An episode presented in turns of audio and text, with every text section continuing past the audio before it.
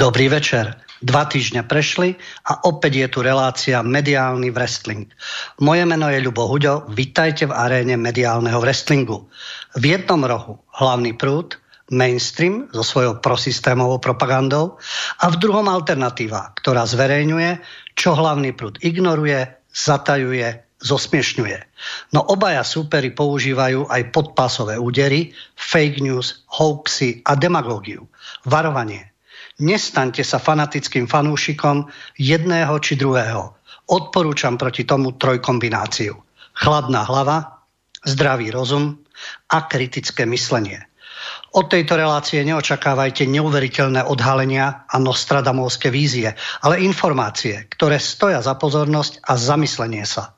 V poslednej polhodinke od 21.30 máte možnosť telefonovať a počas relácie sa aj pýtať prostredníctvom mailov, na ktoré budem odpovedať potom v poslednej časti relácie od 21.30 do 22.00.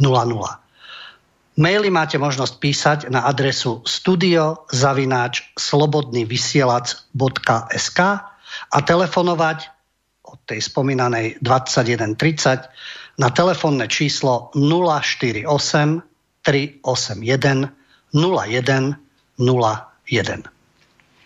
Máme za sebou významné dni 8. a 9. maj. Skončenie druhej svetovej vojny a Deň Európy. Tomu bude venovaný aj dnešný mediálny wrestling. Vo wrestlingovej aréne druhá svetová vojna, tradičná verzia a nové verzie a rôzne pochybnosti v druhom rohu arény. Nie je to, myslím, úplná novinka, pretože napriek, napriek tomu, že v totalitnom režime existuje len jedna verzia udalosti, Žiaľ, aj tu oficiálna verzia je takisto v tzv. liberálnej demokracii opäť len jedna, ale existuje internet, existujú sociálne siete, existujú rôzne informačné zdroje, no a človek sa dozvedá, povedal by som aj rozdielne informácie. Vždy tu boli rozdielne tábory, ktoré stáli proti sebe výťazi vojny, porazení. Bol aj tábor, ktorý mal tendenciu um, aj keď nezainteresovaný, byť objektívny, respektíve všímať si jednu aj druhú stranu, jej negatíva aj pozitíva. Je ťažké zrejme byť nestranný, pokiaľ človek niečo také prežil. Už či na jednej alebo na druhej strane a zažil e, tie hrôzy, ktoré vojna, každá vojna, či svetová vojna, občianská vojna, so sebou prináša. Tam asi ťažko mať nejaký odstup alebo nadhľad, ale aj to sa stáva, ako vnímať nepriateľa, ako vnímať krivdy, ktoré sa stali danému človeku, danej krajine, národu, etniku. A naopak zase vnímať úplne inak, ako tvrdia o víťazstve a o dejinách osloboditelia výťazy. E, tak to už chodí. Ľudia sú subjektívni, e, vychádzajú zo svojich pozícií, respektíve či už je to na základe upevňovania moci, manipulácie verejnej mienky, aj to zohráva svoju úlohu. Ale ten ľudský prístup a tie pochybnosti v ich slobodnej spoločnosti mali existovať. A otázky sa môžu klásť každému. Aj víťazovi, aj porazenému. Aj pokiaľ ide o zločinok, ktorých sa dopúšťala aj jedna, aj druhá strana. Aj k tejto téme sa dostaneme. Keď sa dobro prezlečie za zlo, a ide poraziť ešte väčšie zlo a ktoré z tých ziel je väčšie, ale všetko si to odnášajú nevinní ľudia, civilisti a tí, ktorí sú obetovaní. Pokiaľ ide o druhú svetovú vojnu, pozrime sa na niektoré udalosti, ktoré vyvolávajú polemiky a od vládnej úrovni až po radových ľudí rôzne názory. Bolo by to veľmi ľahké mať jednu verziu udalosti, a byť presvedčený. Tá jedna verzia môže byť v rámci e, nejakého diktátu. Toto sa budete učiť deti, tak toto presne bolo. O tom pochybovať nebudete. My, určitá skupina historikov tvrdí jedno, iná zase niečo úplne iné. A naozaj v prípade druhej svetovej vojny sa diali veci na jednej aj druhej strane, o ktorých sa niekedy hovorí a niekedy zasa nie. No ale bez akejkoľvek zaujatosti sa pozrieme aj na koniec druhej svetovej vojny, aj na Deň Európy. A začneme druhou svetovou vojnou. Informácia, veľmi citlivá oblasť Katyň. Katyňský masaker, kde boli zmasakrovaní tisíce Poliakov. dôstojníkov. V podstate tí dôstojníci boli aj veľmi vzdelaní a bola to aj snaha zlikvidovať aj, ako dá sa povedať, elitu polského národa, aby sa už nepostavil na nohy a nemal ani svoje vlastné kádre. Či už je to v armáde alebo inde, ale Katyň bola e, takýmto, takýmto masakrom. Od začiatku sa zneužívalo ideologicky a demagogicky, kto je vlastne vinníkom. Kto spôsobil tento masaker. Samozrejme, že počas socialistickej éry, alebo teda vlády komunistickej strany, sociali, socializmus má rôzne verzie od švedských sociálnych demokratov cez komunistickú verziu až po národný socializmus. Ale zostaňme pri systéme, v ktorom vládla komunistická strana. Čokoľvek sa týkalo Sovietskeho zväzu, nebudem hovoriť len Ruska, ale vtedy Sovietskeho zväzu, pretože aj e, v jednotkách Červenej armády nebojovali len Rusi, a nielen Bielorusi, Ukrajinci, Kazaši, Uzbekovia, Turkmeni, rôzne azijské národy, so svojimi prednosťami aj nedostatkami. A Katyň, prvá verzia bola samozrejme pochopiteľne v danom režime. Všetko to majú na svedomí nacisti boli už poznatky z archívov historických a ne každý mal tú odvahu aspoň oficiálne o tom hovoriť, že je tu aj iná verzia. Je tu verzia stalinského besnenia, NKVD, Červená armáda a podobne. Teraz v rámci e, akejsi novej atmosféry, dá sa povedať až protiruskej hystérie, a neustálých sporov o hybridné vojny a každá informácia je dobrá, ktorá e, znevaží či už historicky alebo v súčasnosti tú druhú stranu. Teraz sa uprednostňuje verzia, čo všetko majú na svedomí vojaci Červenej armády NKVD. Aj to sú fakty a majú toho dosť na svedomí. Okrem oslobodenia aj iné veci. Otázne je, komu, čomu chcete veriť, kto je ochotný počúvať a kto jednostranne vníma len jednu verziu udalosti. Hovoríme o Katyni. V Polsku nastali, um, dá sa povedať, uh, ostré reakcie vzhľadom na to, čo sa deje, dialo v ruskom meste Tver. V ruskom meste Tver teraz, v čase výročia konca druhej svetovej vojny, boli odstránené pamätné dosky venované obetiam katinskej masakry, počas ktorej zahynuli tisíce Poliakov a v tejto verzii, polskej verzii, aj na základe historických faktov, je to udalosť, ktorú majú na svedomí e, príslušníci sovietskej tajnej policie. Varšava proti počínaniu a konaniu ruských úradov protestovala. Podľa agentúry DPA mohlo ísť o odvetu Ruska za odstraňovanie pomníkov Červenej armády v Polsku, to je aféra s Konevom, alebo, pardon, e, v Polsku nie, ale v Česku aféra s maršalom Konevom. Samozrejme, že v Rusku sú citliví na tieto udalosti, veľká vlastenecká vojna, v Polsku sú zase citliví na niečo iné a ako hovorím, v súčasnej atmosfére je e, Rusko nepopulárne, je v nemilosti a Tomu sa prispôsobuje aj verzia dejín. Podľa miestnych ruských médií nariadilo odstrániť pamätnú dosku v Tveri, ležiacom asi 200 kilometrov severozápadne od Moskvy, štátne zastupiteľstvo, pretože údajne boli nainštalované tieto pamätné dosky bez povolenia. To je dôvod, argument prečo, čo sa samozrejme Poliakom nepáči. Verzia, ktorá nie je naklonená e, tým predstavám o ideálnej červenej armáde a príslušníkov sovietskej tajnej služby, vychádza z historických faktov, že sovietská tajná služba NKVD v roku 1940 zavraždila viac ako 20 tisíc zajatých polských dôstojníkov pri Smolensku v západnom Rusku.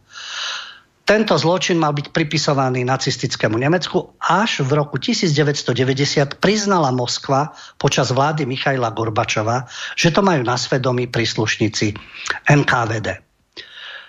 Problém spočíva v tom, že v Moskve sa nepáči, ako štáty strednej a východnej Európy zaobchádzajú s pomníkmi, ktoré pripomínajú sovietsku červenú armádu.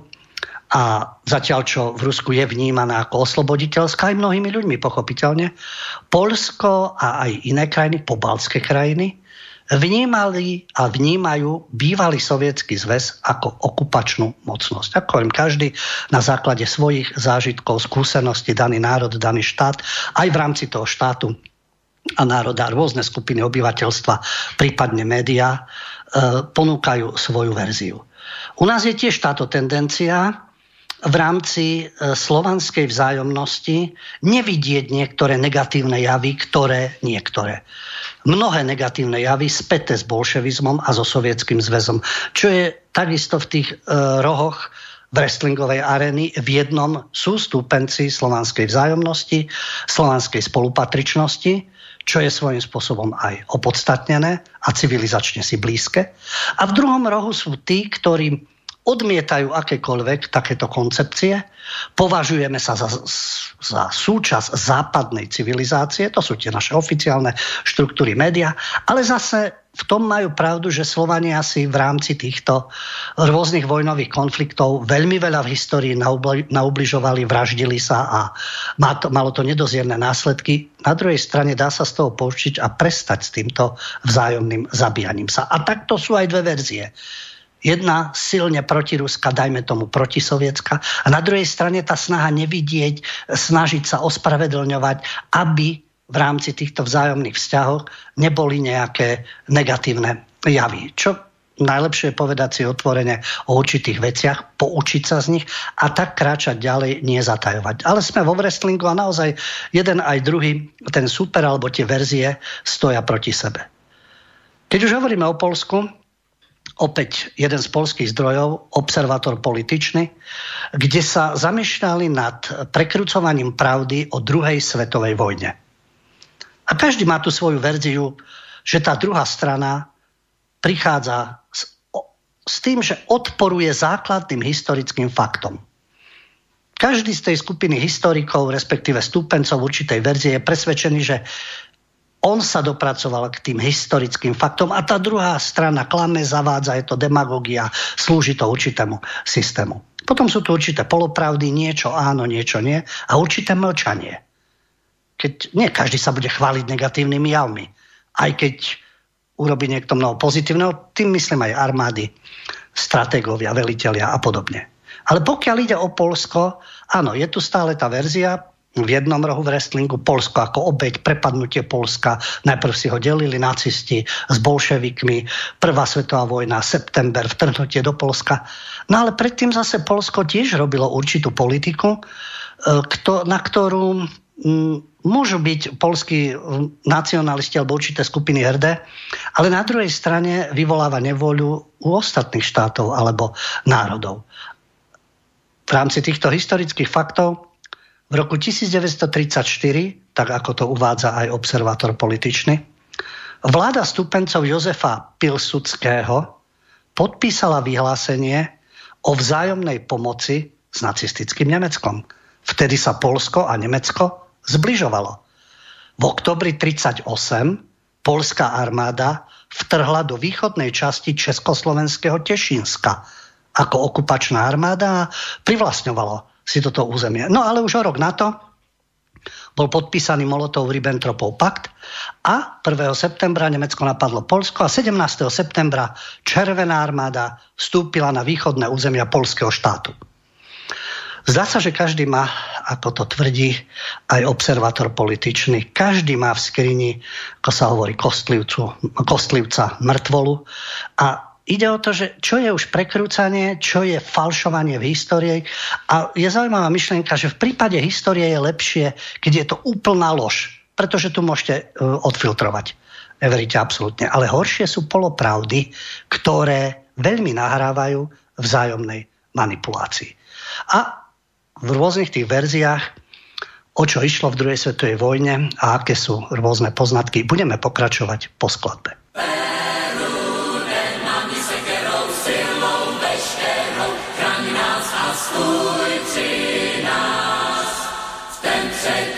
czas blisko końca.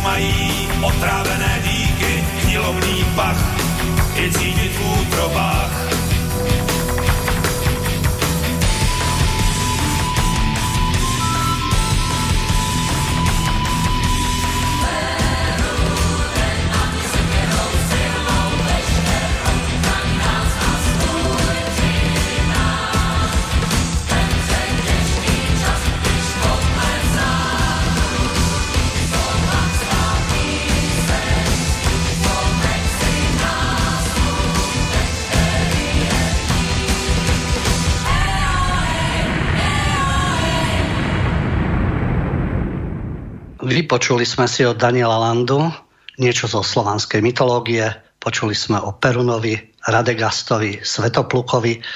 Tak toto v dejinách je častokrát tie vzájomné boje, utrpenie, tlačúce ženy, civilisti a zápas o prežitie, o územie, o víťazstvo svojho presvedčenia alebo neskôr svojej ideológie. Zaoberáme sa druhou svetovou vojnou, kde nepochybne zarezonuje aj myšlienka slovanskej vzájomnosti, myšlienka um, prekonania nepriazne osudu, ale nie za cenu straty ľudskosti a vo vojne sa stráca ľudskosť aj na strane jedných, aj na strane druhých. Tá odplata, pomsta za zločiny môže nadobúdať zase ďalšie obrovské rozmery a v tomto wrestlingu sa môžeme pozrieť na režimy v jednom, v druhom rohu, ktoré bojovali proti sebe, ale neskôr si totalitu jedného aj druhého typu užili opäť, a povedzme si pravdu, aj e, nie len aj slovanské národy v strednej a východnej Európe.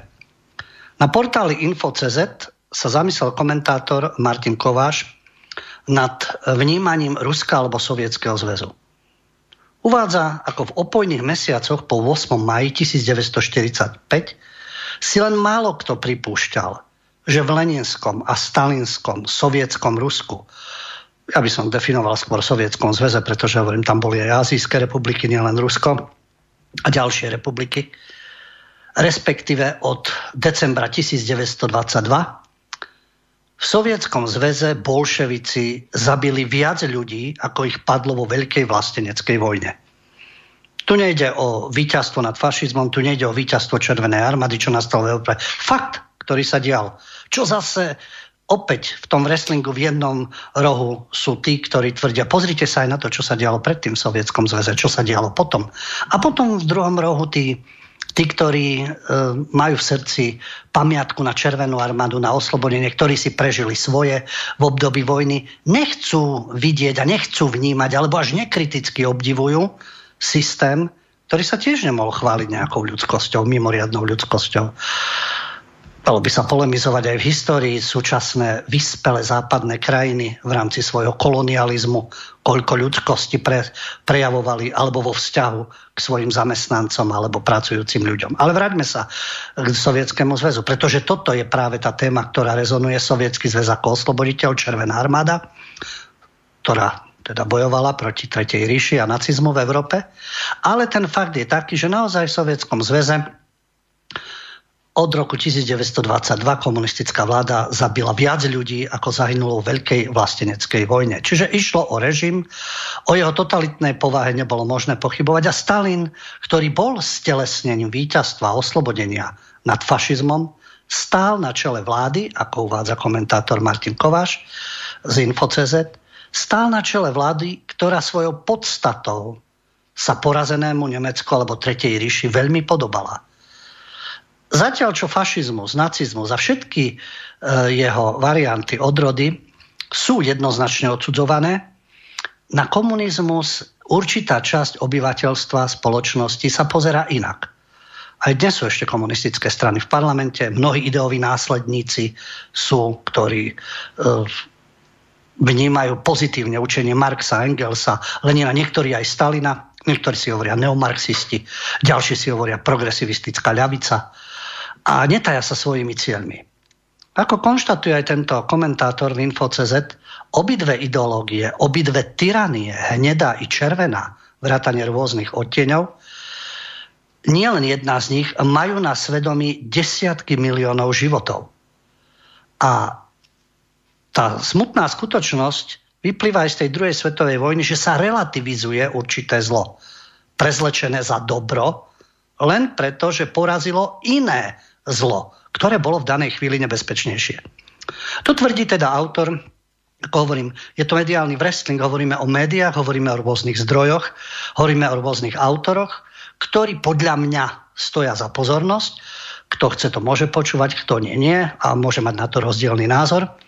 Ale snažím sa teda dať do akéhosi protipolu, alebo teda aspoň naznačiť, že existujú aj iné verzie udalostí. A keď daný autor, komentátor hovorí o hnedej a červenej tyranii. Áno, a ne, vnúcuje sa nám tu aj taká iná tyrania, ktorá, um, ako ju nazvať, akou farbou? Možno modrou.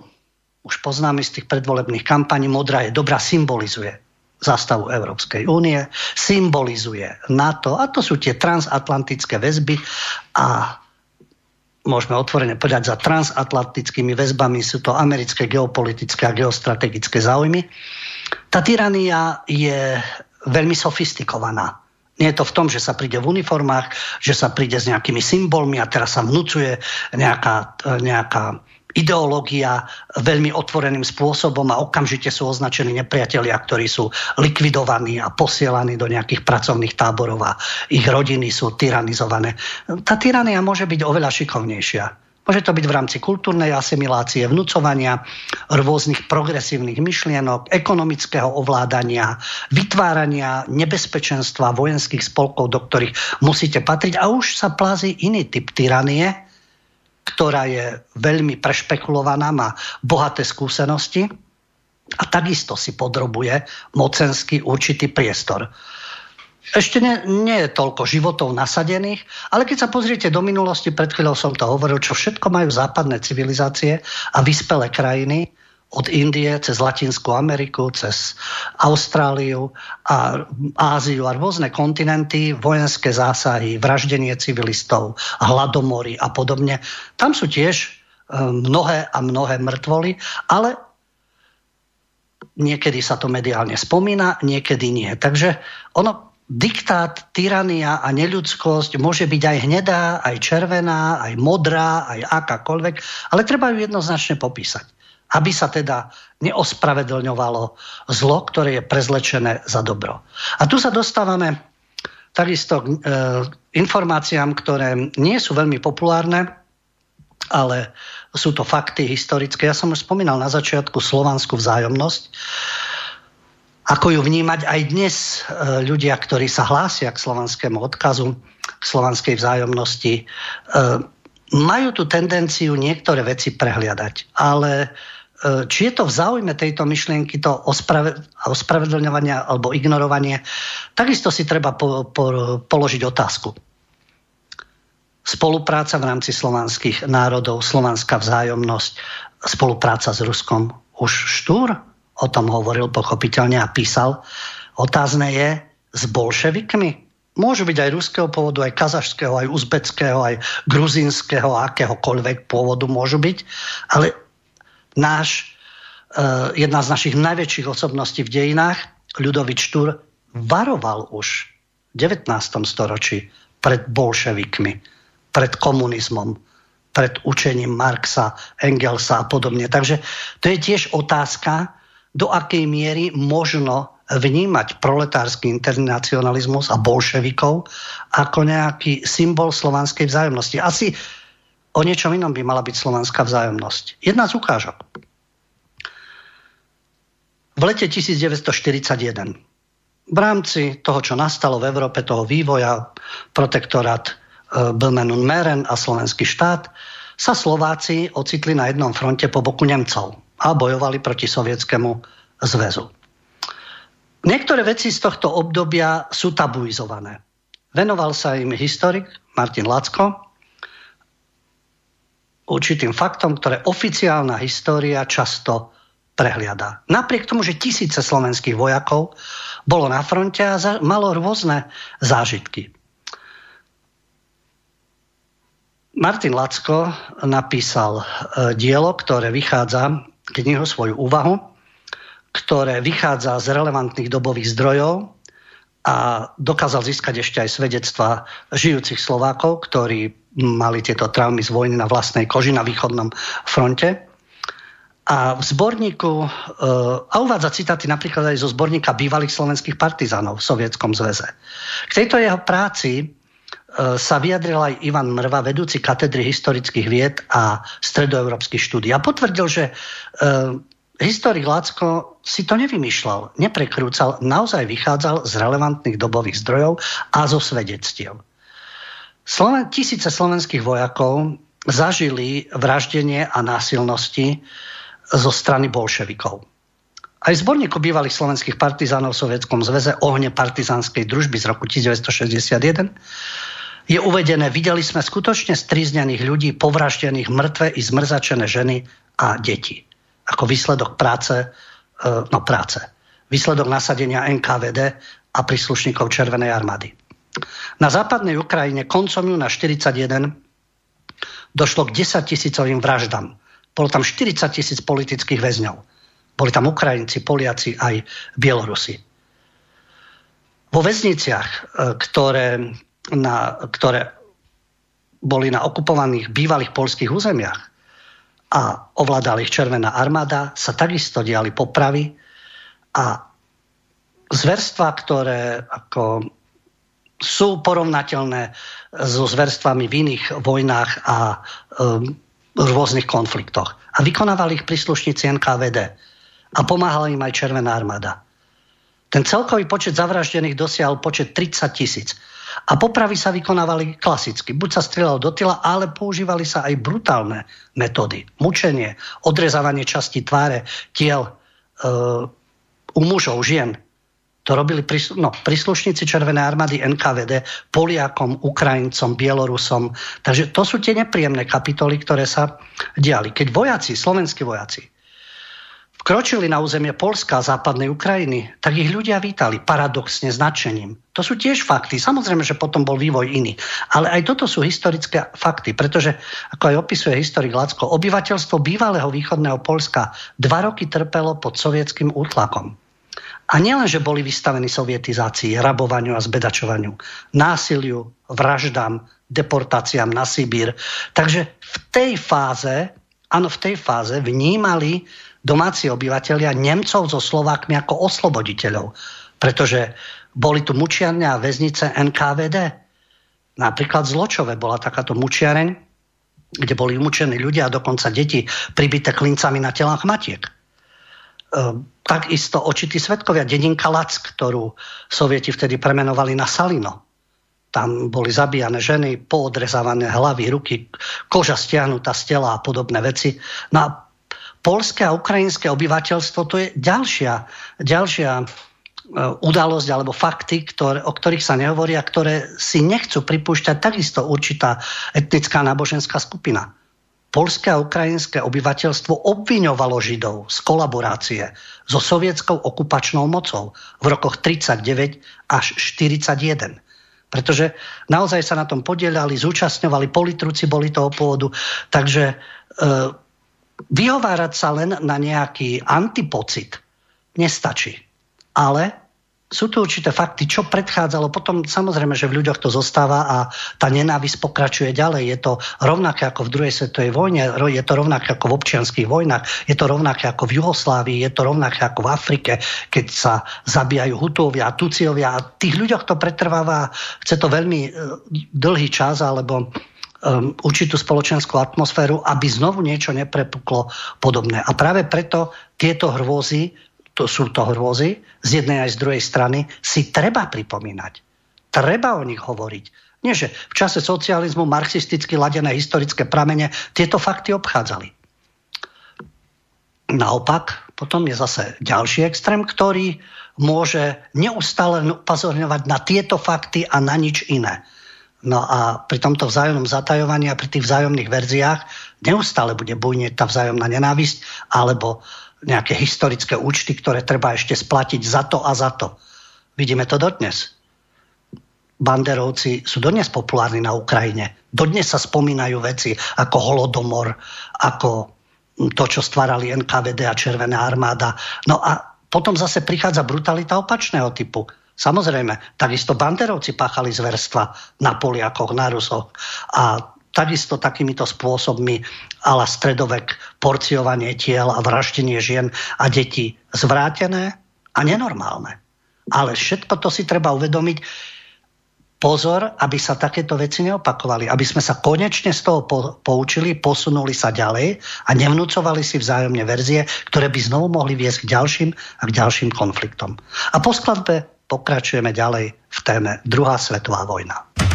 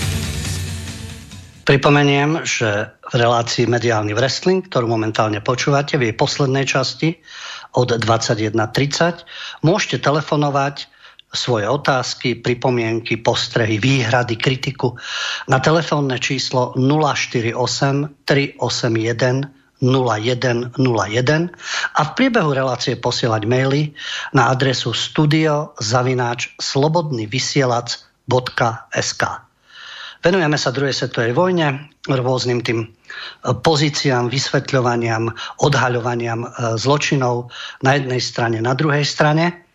A v tejto súvislosti je zaujímavá kauza Vlasovci. Teraz je mimoriadne aktuálna vzhľadom na pomník generála Eh, pardon, maršala Koneva, výhrady, rôzne zdôvodnenia, čo urobila Červená armáda, čo urobila Vlasovci, ako to bolo s oslobodením Prahy. Takisto politici, historici, novinári, eh, aj účastníci, ktorí teda eh, žili v tej dobe. Rôzne verzie, rôzne zdôvodnenia, rôzne vysvetlenia. Takisto nekonečná debata, rôzne historické pramene, fakty. Ale pozrieme sa na generála Vlasova, čo je kontroverzná postava a nejde o to, či v pozitívnom alebo negatívnom zmysle. Na to, nad čím uvažoval, ako dospel k tomu názoru a zmenil absolútne pozíciu.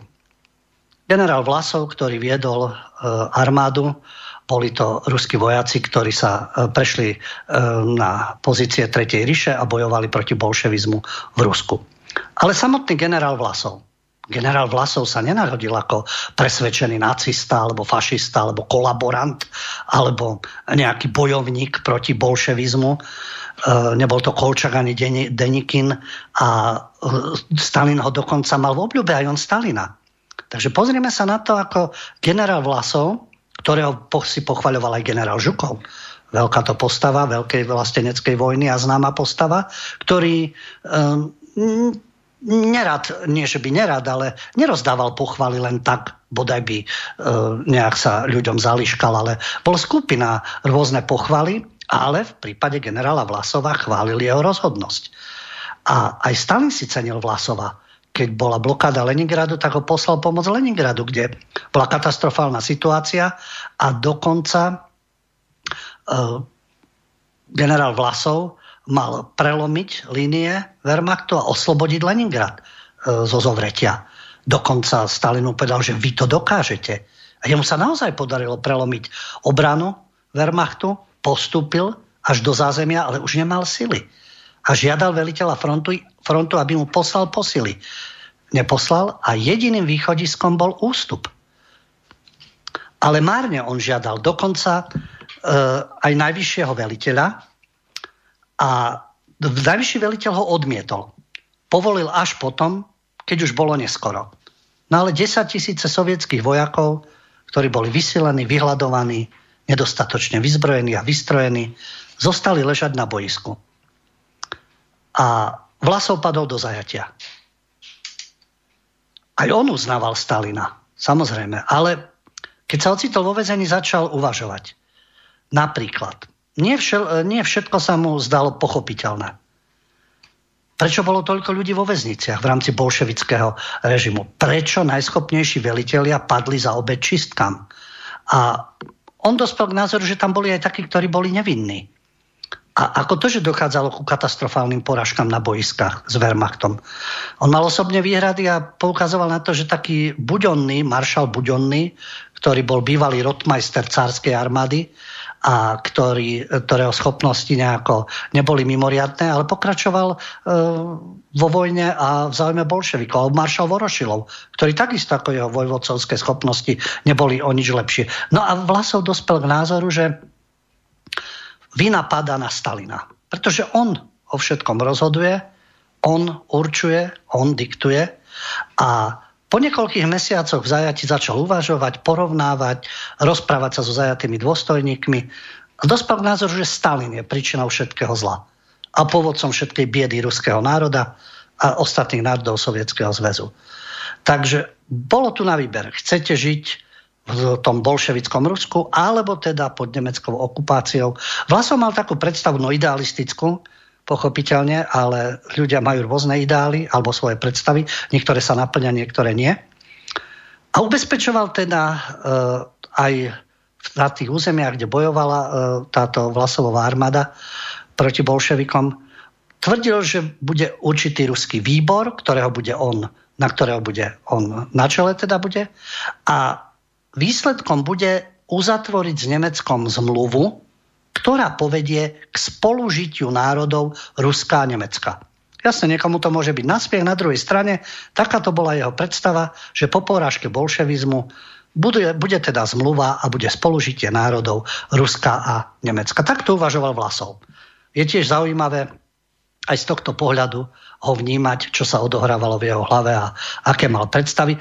Ale pochopiteľne, že e, zverstva na fronte sa diali, páchali ich aj Vlasovci Takisto to neboli hrdinskí rytieri bez bázňa a hany, ktorí neubližovali ženám a deťom. Takisto zase. Na druhej strane Červená armáda, eh, jednotky eh, Waffen SS, teda Einsatzgruppen, nebojové jednotky, ktoré zase čistili z rasových dôvodov zemia. To všetko sa v tej vojne dialo. Všetky tieto hrôzy a musíme o nich vedieť, aby sme si uvedomili, aký je to nezmysel, ak neovplyvníme iné časti sveta tak aspoň v našej Európe, v našej, to nie v západnej, v strednej, alebo po Ural, alebo Euroázii, aby nedochádzalo k takým konfliktom.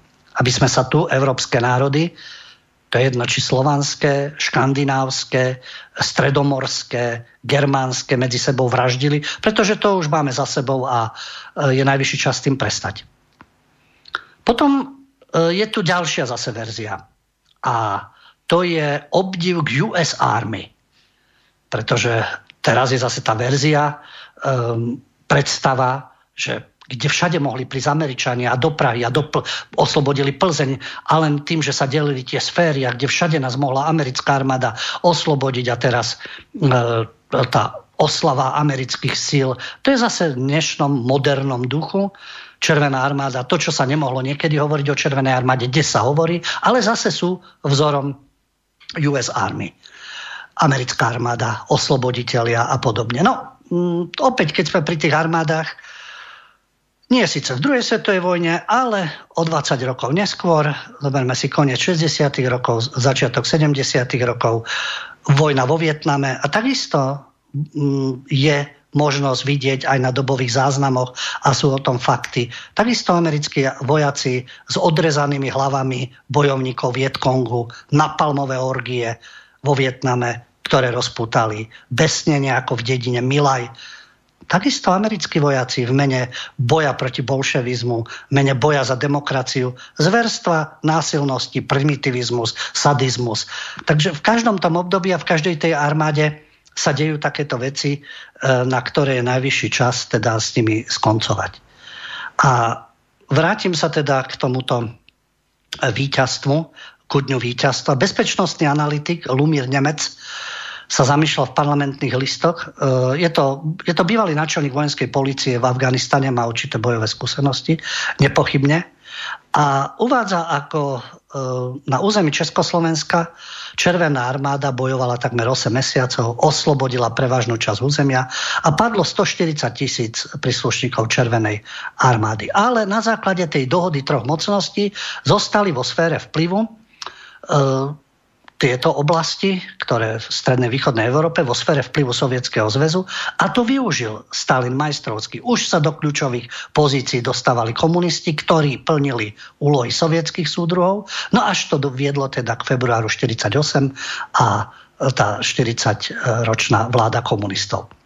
Na druhej strane, e, ako poukazuje na to, keď vidí oslavy, e, pompezne oslavy oslobodenia Plzne, tak vyvoláva to dojem, že sa história opakuje. Komunisti búrali pamätníky padlých amerických vojakov a teraz sa tvárime, ako tvrdí teda e, vojenský analytik Lumír Nemec e, v parlamentných listoch CZ. A teraz sa tvárime, že hlavný podiel na oslobodení mala asi US Army, zatiaľ čo Rusi len vraždili a znásilňovali. Historici uvádzajú, že pri oslobodzovaní Československa padlo asi 140 tisíc sovietských vojakov, 66 tisíc Rumunov, 12 tisíc Čechov a Slovákov, vyše tisíc Poliakov a 351 Američanov. Na druhej strane opäť treba priznať určité fakty. Ruská taktika bola odlišná od spojeneckej.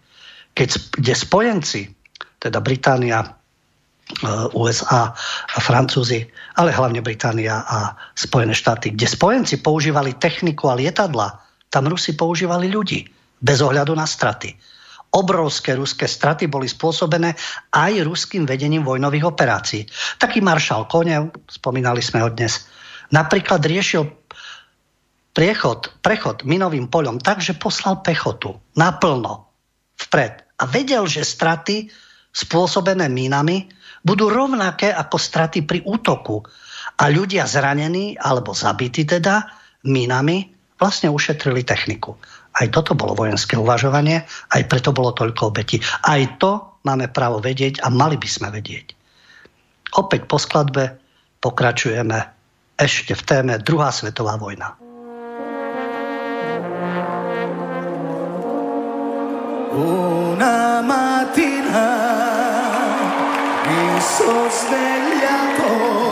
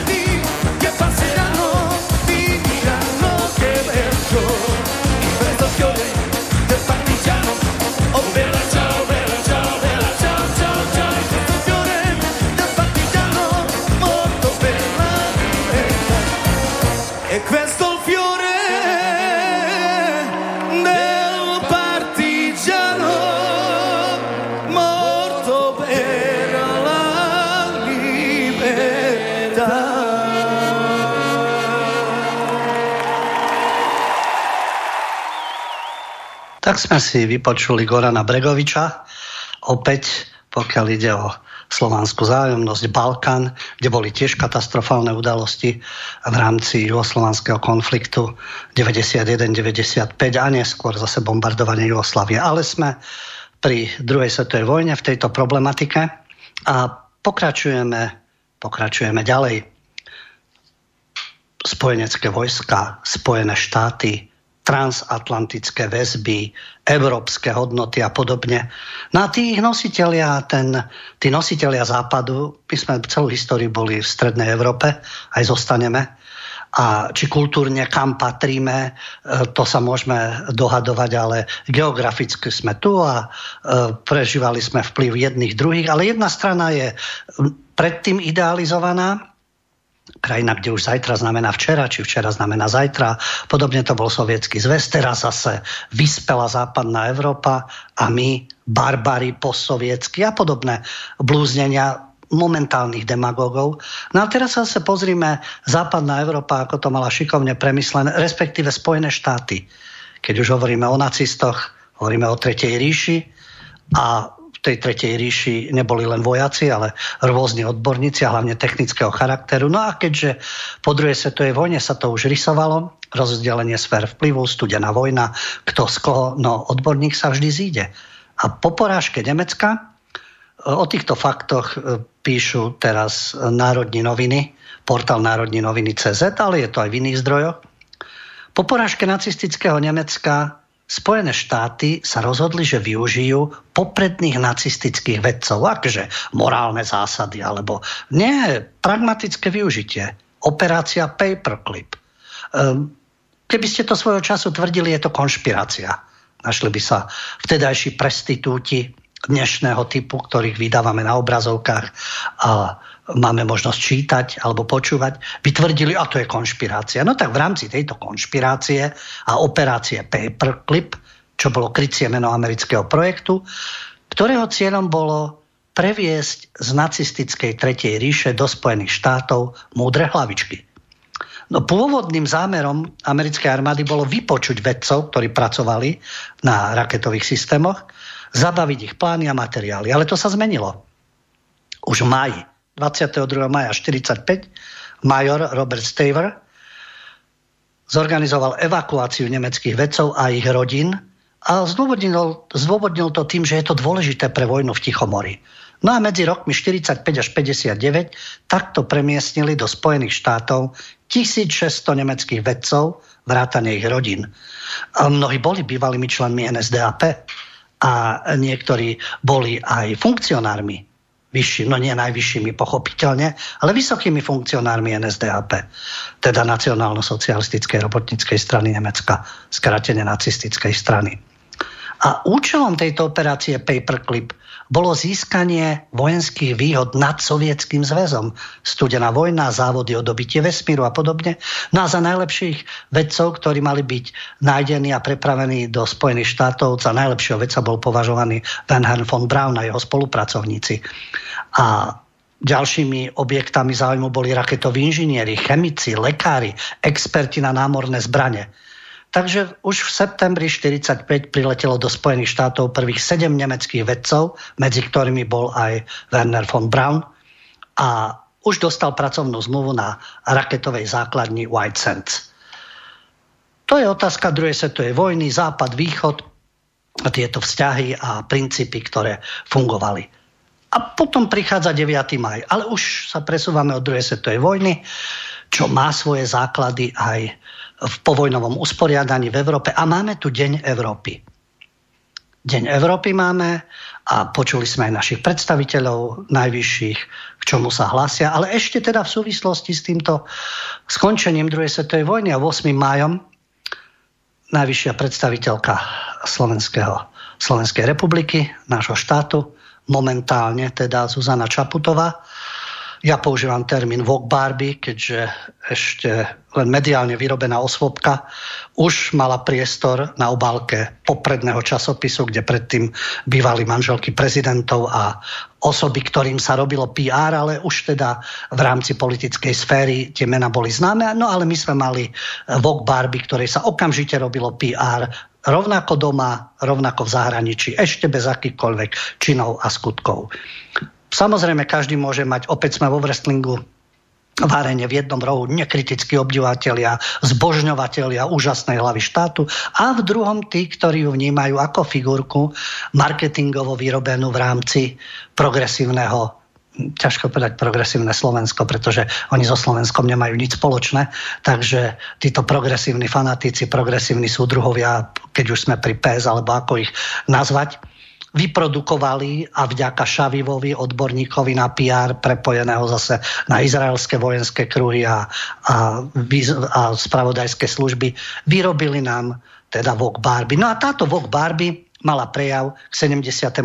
výročiu a hovorila o tom, že exist, bola teda zvrhla bezohľadná ideológia, len v tej ideológii sa mohla zrodiť predstava, e, citujem, len v nej sa mohla zrodiť predstava, že jeden národ je predurčený na to, aby ako tzv. vyššia rasa vládol svetu a všetky ostatné mu môžu iba otrocky slúžiť.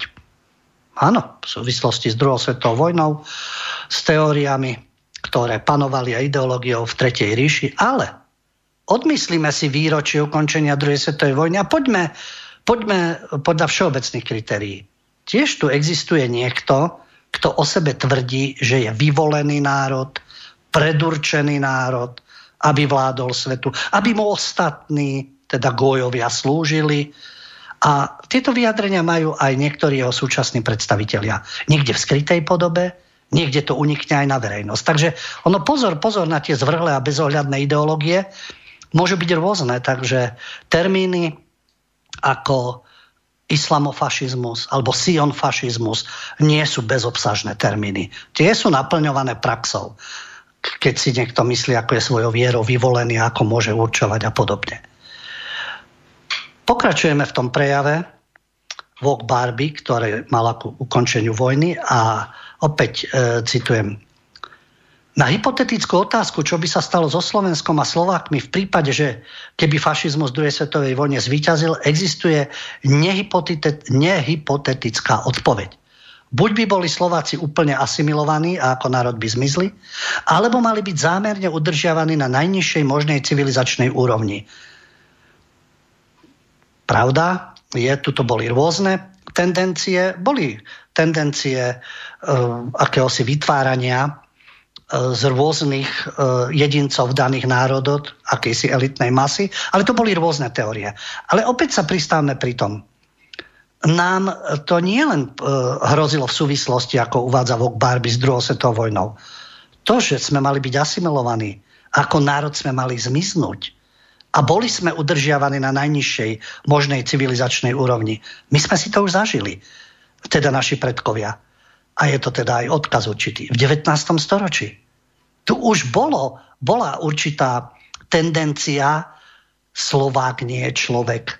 Deti odnášať, prevážať kam si na juh, aby boli pomaďarčované, ktoré mnohé z nich ušli a prežili rôzne útrapy. Ale o tom nikto nenakrúti historický film, pretože e, krúti sa len, nakrúcajú sa filmy len, ktoré sa týkajú určitého etnika.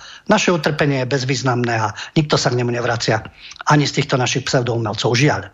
Takže tu už boli tendencie, aby sme zmizli. A niektorí dokonca aj E, dejatelia a aj literáti mali tú predstavu, že mm, Slováci 19.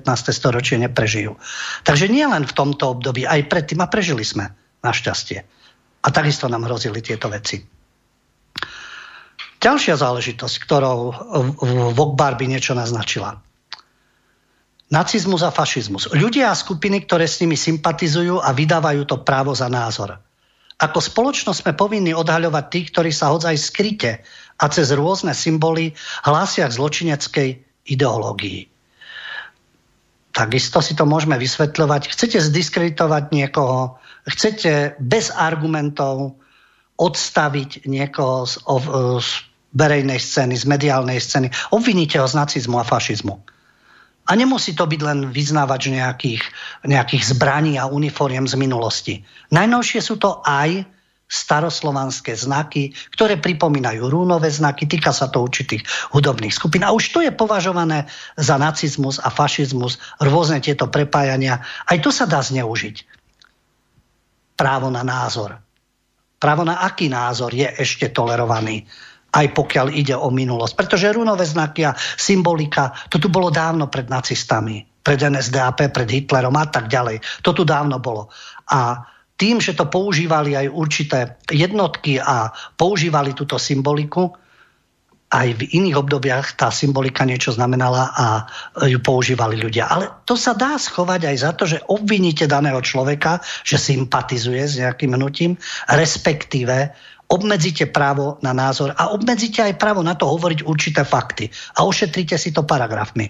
Lebo nacizmus a fašizmus. Aj tak sa to dá.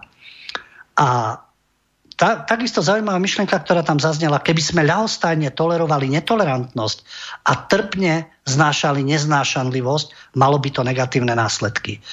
No, to sa týka aj v súčasnosti. Tolerovať netolerantnosť. Týka sa to určitých skupín obyvateľstva. Týka sa to určitých náboženských skupín, ktoré vyžadujú toleranciu k sebe, ale absolútne netolerantne sa správajú k ostatným. Stačí sa pozrieť v západnej Európe a čo nám chcú nanúcovať. Tie obohacujúce multikulty zóny, v ktorých žiadna tolerancia nepanuje. Naopak, nenávisť k ostatným, k väčšinovému obyvateľstvu a vyžadovanie tolerancie, ale ani stopy po tolerancii, ako náhle sa dostávajú do výhodných pozícií. A takisto tá neznášanlivosť na jednej strane má byť tolerovaná, a máme do nekonečna ustupovať a na druhej strane je vnímaná tolerancia ako slabosť, pokiaľ ide o európske národy. A ešte jedna myšlienka z tohto prejavu. Potrebujeme celosvetovú koalíciu proti pandémii a z nej vyplývajúcemu ekonomickému a sociálnemu úpadku. Naša republika sa musí opäť stať aktívnou súčasťou takejto koalície, aby sme znovu boli na správnej strane dejín. Je našou povinnosťou, aby sme zachránili svet prosperity, slobody a demokracie. Prejav prezidentky Vok Barbie a táto myšlienka. No, ekonomický a sociálny úpadok je aj súčasťou neoliberálneho systému. Tie nožnice, ktoré sa roztvárajú, kde jedna elita, percento elit vlastní to, čo všetci ostatní, kde sú obrovské rozdiely v príjmovej oblasti. To neznamená, že má byť rovnostárstvo. Okamžite títo stupenci elitárstva, tzv. pragmatickej šikovnosti a neviditeľnej ruky trhu vám budú hovoriť, čo chcete byť ako maoisti všetci v tej istej uniforme a všetci budeme mať rovnako. Nie. To je ďalší extrém. A toto je ďalší extrém, kde skupiny zlodejov, tunelárov, prospechárov, bezcharakterných ľudí, ktorí nemusia ani prekračovať zákon, ale vedia lavírovať na hranici toho zákona na základe informácií a kontaktov, sa materiálne zabezpečujú tak, že ostatní sú pre nich menej cenní chudáci. Takže ten ekonomický a sociálny úpadok kráča ruka v ruke aj s tou, ani nie hnedou, ani nie červenou tyraniou, totalitou, ale s tou modrou, a to je takisto ťažké si priznať. Ale naša demagogia spočíva v tom, že vám v denníku SME alebo v denníku N vyrátajú, že teraz robíte podstatne menej na televízor, chladničku, práčku a respektíve zahraničnú dovolenku a môžete si ju dovoliť a môžete vycestovať a tým pádom je to vyriešené. Takže e, aj to je spôsob uvažovania. A na správnej strane dejín, čo je to správna strana dejín? E, pokiaľ ide o hodnoty, prosím. Alebo máme byť na strane výťazov Vždy. A ten víťaz takisto môže byť bezcharakterné monštrum. Ťažko povedať, čo respektíve ľahko povedať, čo si Vok Barbie predstavuje správnu stranu dejín. A hneď tu máme aj tú správnu stranu dejín. Vrcholní politici Slovenska sa prihlásili k EU a NATO. Čítam z tohto vyhlásenia, citujem. My, traja najvyšší ústavní činitelia, prezidentka Slovenskej republiky, predseda Národnej rady Slovenskej republiky a predseda vlády Slovenskej republiky sme sa dnes pri príležitosti Dňa Európy 9. maja, zišli, aby sme vyjadrili našu spoločnú vôľu, spoločnú zodpovednosť a záväzok spolupracovať pri výkone zahraničnej európskej a bezpečnostnej politiky Slovenskej republiky. Tú deklaráciu podpísali pri príležitosti Dňa Európy a prihlásili sa teda k spoločnému postupu e, v zahraničnej politike. E, pochopiteľne tie frázy, ktoré sú dnes. Hodnoty slobody, ochrana právneho štátu, dodržiavanie medzinárodných pravidel. V tomto vyhlásení sa trojica vrcholných politikov prihlásila, uviedla, že členstvo nášho štátu v Európskej únii a v NATO je najlepšou cestou pre úspešné, prosperujúce, sociálne spravodlivé a bezpečné Slovensko. Opäť v dvoch wrestlingových rohoch a predstaví. Buď budeme v EU a NATO, alebo tí, ktorí sú kritickí k týmto zoskupeniam a poukazujú na ich nedostatky, na zlyhania a na neschopnosť, automaticky predpokladajú, že musíme byť súčasťou nejakého nového sovietského zväzu alebo v područí Ruska, alebo neviem v akom barbarskom zväzku. Nič iné neexistuje. Buď verne slúžite EU a NATO, bez toho, aby ste videli nejaké nedostatky. A keď aj to sú také maličké, drobné chybičky krasy, ináč je to dokonalé, ale to už tu bolo v minulosti. Aj Varšavská zmluva a RVHP boli dokonali. Kto by si dovolil kritizovať niečo také? Aj vtedajší predstavitelia tvrdili, že toto je naša cesta k prosperite, spravodlivosti a bezpečnosti. Títo zase majú EU a NATO. NATO už dokázalo koľkokrát, čo urobilo pre tzv. bezpečnosť. No a Európska únia to je práve tá plazivá tyrania. Nie je to s armádami, nie, nie je to mm, stavaním nejakých opevnení a pevností alebo vnúcovaním nejakých nariadení na ulici a cez rozhlas. Nie, robí sa to podstatne taktickejšie cez ekonomické opatrenia, cez určité ekonomické výhody zdanlivé, cez domácich kolaborantov, cez propagandu a podobne. No ale dnes je v kurze EU a NATO. Ži- žiadne kritické výhrady, veď snažme sa aj s ostatnými krajinami, nebyť otrokmi a sluhmi, sluhami, ale otvorene a kriticky sa postaviť aj v problémom, ktoré sú v EU a NATO. A tu je to práve paradoxné, keď v tomto vyhlásení sa zároveň Vok Barbie, predseda predseda mnohodetný otec alebo um, otec vyznávajúci mnohomoženstvo toho času ako predseda parlamentu a napokon premiér Igor, ako si povedal, že ho máme volať tiež veľmi svojrázna postava, sa prihlásili k aktívnej spolupráci s ostatnými krajinami Vyšehradskej štvorky No tak keď sa prihlásili k aktívnej spolupráci, pokiaľ viem, keď Vok Barbie bola v Českej republike, tak tam sa miešala do vnútorných záležitostí. Pokiaľ bola v Polsku, kritizovala Polsko, lebo sa v Bruseli nepáči. A takisto Orbán sa jej nepáči. Takže ako máme s nimi spolupracovať? Keď budú poslušní voči Bruselu, tak ako naša e, naše politbíro súčasné, alebo teda keď si robia svoju politiku. Nemali by sme ich v tom podporiť. V otázke imigrantov sme sa navzájom podporili. Oni skončili pred súdom európskym. U nás sa to taktickejšie urobilo, ale tak, takisto sme dokopy nikoho neprijali. Ale v iných otázkach, pokiaľ ide o maďarské rozhodnutia, maďarskú vládu, Fides, pokiaľ ide o Polsko, súdnictvo a ich konzervatívne hodnoty, v rámci V4 by sme sa mali podporovať a v rámci toho mať svoje zodpovedné postavenie v rámci európskej spolupráce. A takisto môžeme mať výhrady voči politike NATO a konfrontácii s Ruskom. Nejakú takú samostatnú politiku, stredoevropskú, spolu s ostatnými krajinami. Takže na jednej strane sa plazíme pred Bruselom a Washingtonom a na druhej strane chceme spolupracovať s V4, ktorá by sa tiež mala takisto plaziť ako naši najvyšší predstaviteľia. predstaviteľia.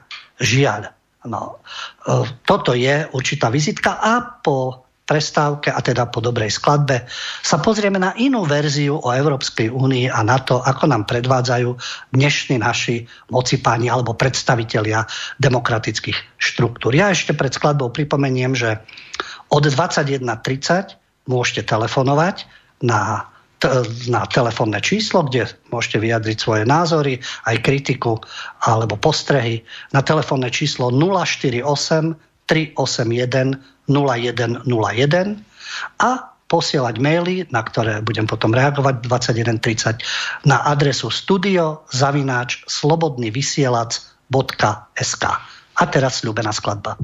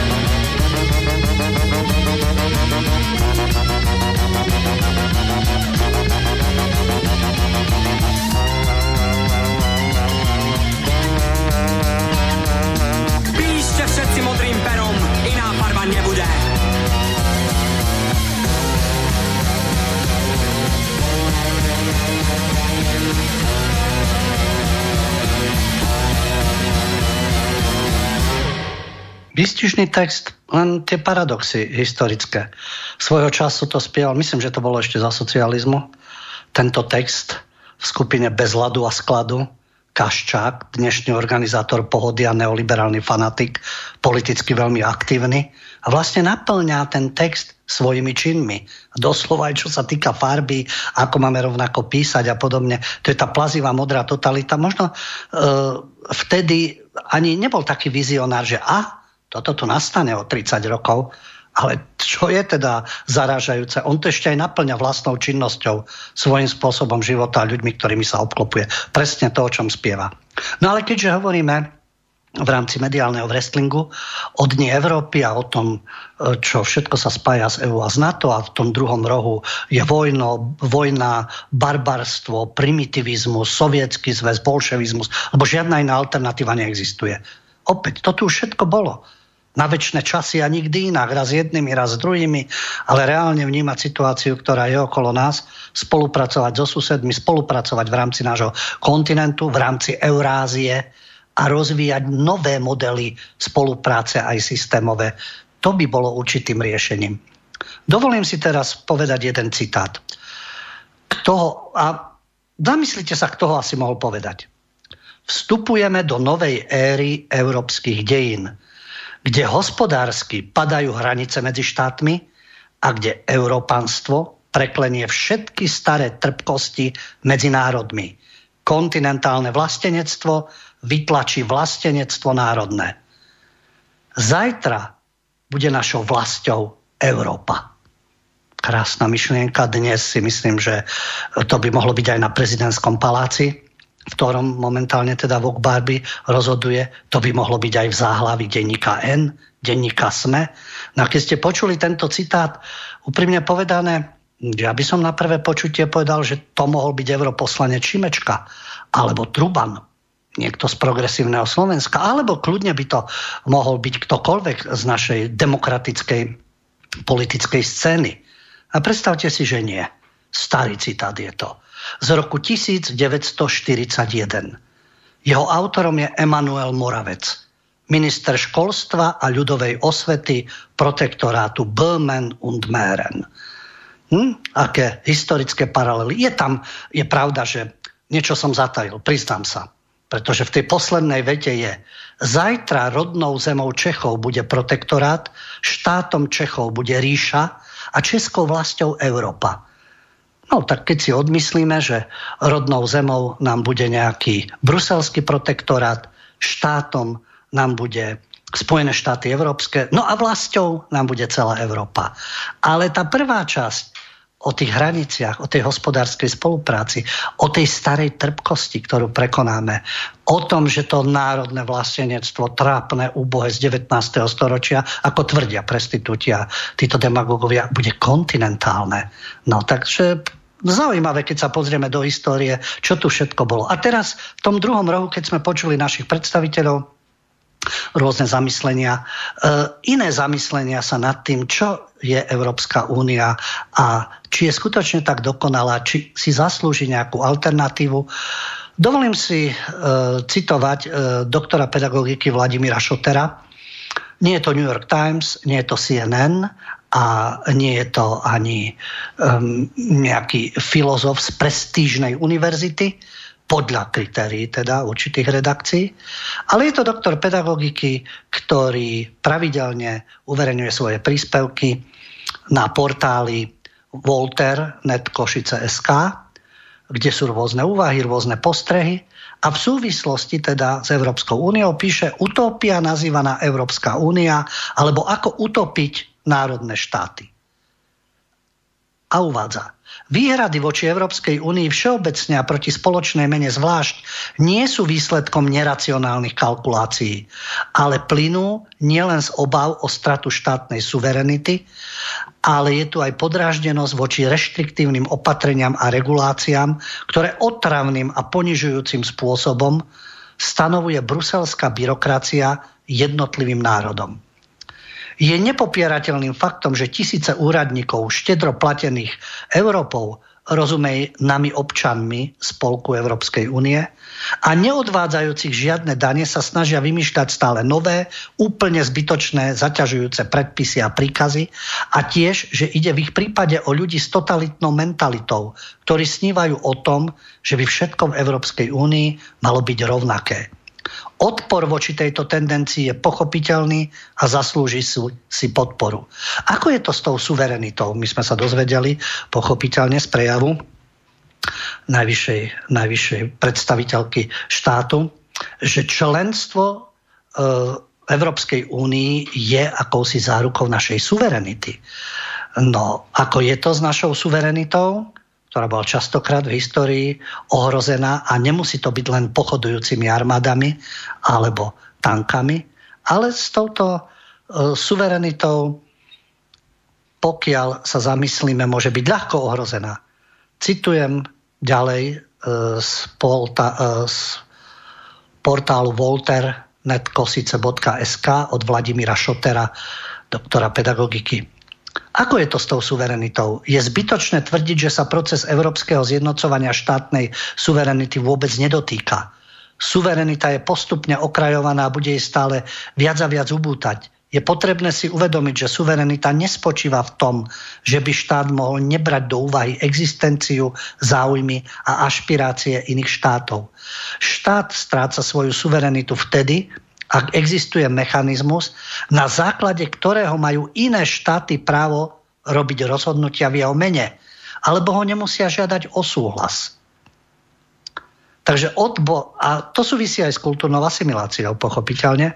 To, čo sa nám tu vnúcuje prostredníctvom médií, prostredníctvom filmov, prostredníctvom e, literatúry a rôznych týchto predstavení a kultúrnych zdrojov, odpor a vzdor proti kultúrnej asimilácii môže byť nakoniec konec koncov účinný práve tam, kde pôsobí mimoriadne silný tlak. My Slováci taký tlak nevyvíjame a ani politická reprezentácia nie. Opak je pravdou.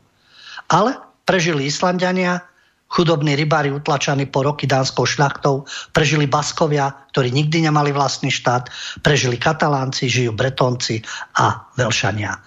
Ideu suverenity spájame s národným štátom. Slováci získali v novodobých dejinách štátnosť dvakrát. Iné národy si obeťami a krvou vydobili štátnosť, ale v boji prehrali a postupne zanikli. Slováci akoby darom bez krvi a obetí žijú vo svojom štáte na strane druhej asi neexistuje ani jeden národ, ktorý by si svoj vlastný štát tak nevážil ako niektorí Slováci. A nie je ich málo. Dovolím si oponovať. Áno, nie je ich veľa, ale sú na tých dôležitých pozíciách.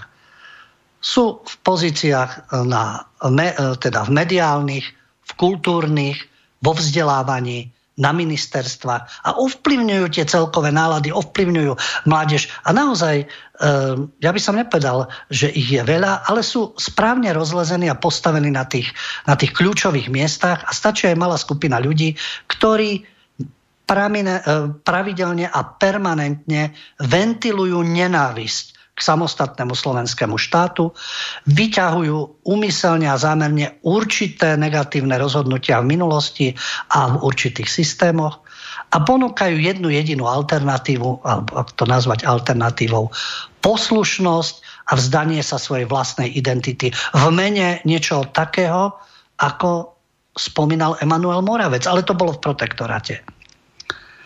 A pokračujem teda v tejto úvahe o Európskej únii od pána Vladimíra Šotera. Snaha na, o zjednotenie na základe akéhosi európanstva vyústiuje do európskeho superštátu je výrazom umelo vytvoreného velikáštva. Európa ako kontinent je tak rôznorodá, národmi, hospodárskou úrovňou, životnou úrovňou, kultúrnou rôznorodosťou, históriou jednotlivých národov a štátov, že už len zapodievanie sa touto myšlienkou je strata času. No, tí, ktorí majú tu tieto predstavy, to nepovažujú za stratu času, pracujú na tom usilovne už od 89.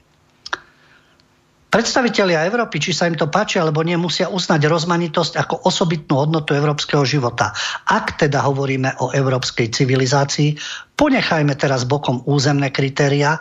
Má to byť územie, kde sú zaistené občianské slobody, kde fungujú dobre zakorenené demokratické inštitúcie, pri hospodárskom raste. Existujú aj kritéria kultúrnej povahy, ktoré sú príliš ťažko podchytelné, než aby ich išlo prakticky vymáhať. Ale Európa v súčasnosti je svetiňou peňazí poisťovní, búrs, bank, kde v porovnaní s Áziou, Afrikou, Južnou Amerikou zatiaľ funguje uspokojovanie materiálnych potrieb. Dokedy? miestom, kde navyše deklaratívne existuje sloboda slova a zákonnosť. V mnohých prípadoch naozaj len deklaratívne. Počuli sme o modrom pere, Vieme, že sloboda slova a prejavu sa dá obmedziť tým, že označíte niekoho, niekoho za extrémistu, za fašistu, e, populistu, Putinovho agenta, nositeľa hybridných vojen a tak ďalej. Máme tu jeden správny názor, ktorý prezentuje, či je to Globsek, či sú to rôzne pomílené diskusie aj vo verejnoprávnej televízii, určitá skupina novinárov, alebo teda určitá skupina politikov. Ale aby sme nezostali len na Slovensku, pokiaľ ide o kritické hlasy k Európskej únii, dovolím si zase e, zacitovať názory, pretože stojí to za zamyslenie a hovorím, nemusí každý s tým súhlasiť, ale aspoň sa zamyslieť nad tým, či ten človek hovorí od veci, alebo či máme počúvať našich euronačencov, alebo teda eurolokajov, ani nie euronačencov, pretože nemyslím tým e, menu euro, ale záujmy e, Európy, jednotlivých národov, Európy ako celku. To neznamená, že musia mať len verziu bruselských komisárov. Takže skôr hovoríme o eurolokajoch, pretože aj euronačenec môže byť niekto, kto je hrdý na, svoje, na svoju identitu, na svoju národnú a štátnu príslušnosť a je ochotný spolupracovať s ostatnými. Nemusí sa uzavrieť do, nejakého, do nejakej kukly a nevychádzať z nej a um, nekomunikovať s nikým a viesť len konflikty. To je predstava tých, ktorí tvrdia, že iná alternatíva neexistuje ako bruselskí komisári, respektíve záujmy Pentagonu. Teraz by som si dovolil zacitovať Jaroslava Foldinu. Jaroslav Foldina sa takisto zamyslel nad Európskou úniou. Je to český politik, ktorý bol svojho času podpredsedom Českej strany sociálno-demokratickej, bol poslancom v snemovni, zastupoval kraj Ústecký, bol zastupiteľom mesta Dečín, Takže má praktické skúsenosti z najvyššej politiky, z parlamentnej, regionálnej, na úrovni kraja, mesta a teraz pôsobí momentálne v klube SPD, teda u Komarovcov. Vystúpil vo februári 2020 z ČSSD a stal sa členom uh, Okamurovcov SPD. Na portáli Megasprávy.cz poskytol rozhovor, kde uviedol, v ktorom uviedol. Stále silnejšie sa ukazuje, že Európska únia zlyhala nielen ohľadne nie riešenia COVID-19, ale zlyháva prakticky vo všetkom. Tento spolok byrokratov vo svojej súčasnej podobe nemôže problémy Európy vyriešiť, pretože je jednou z ich najvýznamnejších súčastí. Myslím si, že stav únie veľmi dobre ilustrovala debata kandidátov na predsedu Európskej komisie. Úplná strata kontaktu s realitou. Európska únia by mala byť čo najskôr nahradená iným systémom fungovania. Čím skôr to urobíme, tým skôr sa európske národy dostanú zo súčasnej krízy. Zaostávame ekonomicky, zvyšuje sa spotreba psychofarmak, čo znamená, že sme stále zúfalejší, umiera stále viac Európanov, než sa rodí, čo znamená, že vymierame. A pokiaľ si všetky ďalšie obdobné faktory postavíme vedľa seba, tak nie je prekvapením, že zaostávame aj vojensky. A v Bruseli celkom vážne tvrdia, že nám v tejto situácii pomôže, keď si do Európy presťahujeme všetkých Eritrejčanov, Somálcov, Afgáncov, Nigerícov a Pakistancov, ktorí utekajú pred vojnou v Sýrii, vypneme naše elektrárne a našim deťom namiesto vzdelania budeme nalievať do hlav genderové, multikultúrne a ďalšie podobné hlúposti. Ja dúfam, že európske národy spolunáležitosť nájdu a šialenci, ktorí tieto nezmysly presadzujú, prestanú ovládať naše spoločnosti. Áno, určite bude čoskoro lepšie, pretože Európania sú skvelí a súčasné problémy, tak ako mnoho iných, určite prekonajú. A mnohí politici pôsobiaci na celoštátnej úrovni chcú, aby sme sa pre hádky, napríklad o sochu Koneva, nepozerali, ako sa z Európy pomaly stáva akýsi mix Afriky a Blízkeho východu. Ako niekoľko bank má na politické rozhodovanie väčší vplyv ako voliči. Ako štát každého občana deň za dňom stále viac špicľuje a šikanuje, ako sú pracujúci odieraní neziskovkami, ako, ktoré sú napojené na štát a korporácie, ako mladí ľudia sú pod takým tlakom, že nemajú deti a preto vymierame, ako naše životy stále viac ovplyvňujú nikým nevolené skupiny, ktoré presadzujú svoje záujmy. Je toho veľa, čo si pri hádkach o sochy, po prípade o hybridné útoky, ktoré nikto nikdy nevidel a nedokázal, máme nevšímať. Neskočme im na toto vábenie. Toľko teda Jaroslav Foldina so svojou úvahou ako to je s Európskou úniou a aké môže byť riešenie a východisko z tohto marazmu.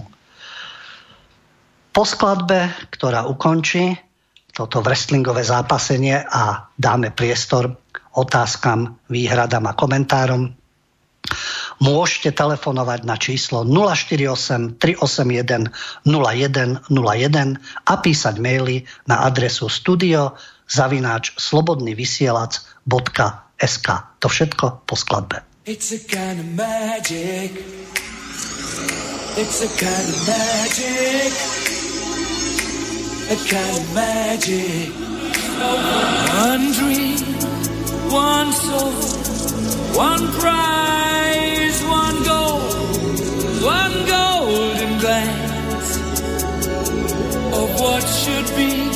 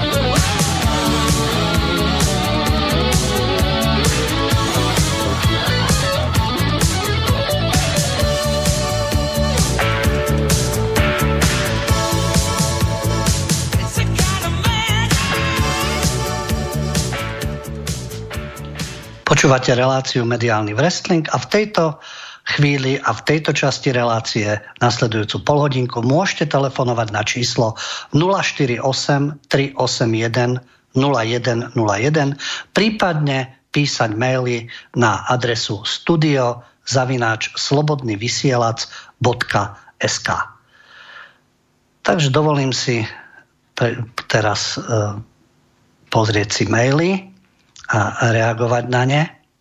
Takže prvý mail. Vedeli by ste Dobrý deň. Vedeli by ste zhodnotiť správanie sa pána Koronyho? Je toto správanie hodné správanie redaktora? Viete to porovnať s vašimi bývalými kolegami, či už z alternatívy alebo mainstreamu? Minulý týždeň mal reláciu s anonymom s prezývkou Vlk a ten obvinil Slovensko z vyvolania druhej svetovej vojny a tváril sa, že nepočuje alebo ako keby s ním súhlasil. Ďalej je tu nejaká vec ohľadom pána Bavolára, ktorého priviedol do slo- Slobodného vysielača a propagoval ho ako nejakého slovenského Snowdena a zrazu ho ovara. Keď bol v diskusii s mainstreamovcami a tam vás obvinili z toho, že ste bývali neonacista, tak nie, že by sa vás aspoň trochu zastal, ale rovno na jeho, relácii sa, na jeho reakcii sa zdalo, ako by s nimi aj súhlasil a nakoniec do vás toľko šili, že ste neonacista, až ste bol nútený sa ku kotlebovským neonacistom pridať, čo mi je veľmi ľúto, že sa niečo takéto muselo stať. Milica je ľudské, ale čo je? Moc to je príliš. Nemal by niekto pánovi Koronimu ukázať červenú kartu, aby sa trošku zamyslel a spametal Kamil. Sú tu spomínaní viacerí ľudia. Viem, že nastala určitá e, situácia, pokiaľ ide o Bratislavské štúdio Slobodného vysielača a e, o osobu pána Bavolára, ale myslím si, že toto je priamo otázka na Borisa Koronyho, na Bavolár. Myslím, že malo by sa to týkať týchto ľudí. Mne sa tiež nepáči, keď uh, Havran hovorí niečo o mne a to s týmito nálepkami, ja som to už hovoril aj pred chvíľou, každého môžete označiť ja nemám problém prezentovať svoje názory. Um, s nejakým prevracaním kabátov nemám problém, pretože tieto názory mám uh, aj pred 90. aj po 90. A za to som schytával všelijaké nálepky, pretože keď nemáte trendové názory a to neznamená, že musím uznávať či už oficiálnu líniu pred 89. alebo po 89. To, čo hovorím, čo všetko sa zmestí do označenia neonacista, fašista, extrémista, populista, Putinovec a ja neviem, nositeľ hybridných vojen a všetko to.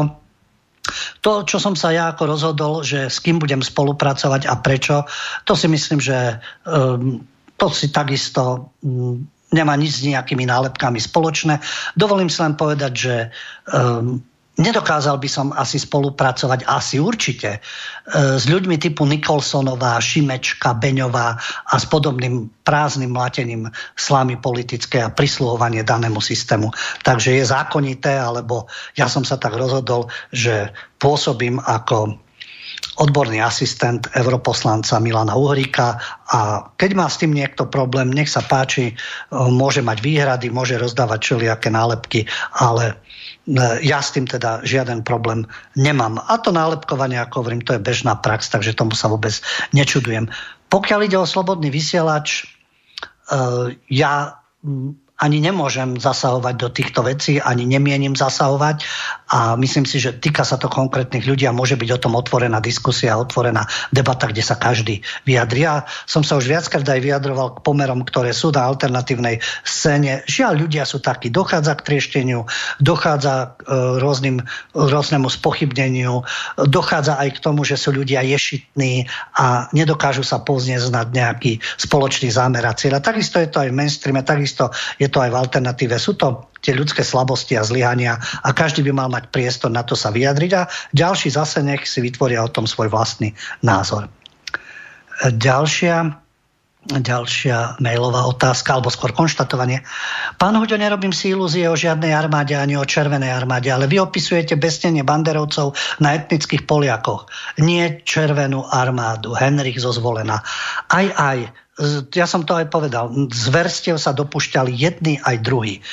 Aj Poliaci potom zase po, po bestení banderovcov zase im to vracali rovnakou zbraňou. Ale predtým to zase bola Červená armáda. Takže naozaj um, trvám len na tom, čo som aj povedal, historické fakty to potvrdzujú.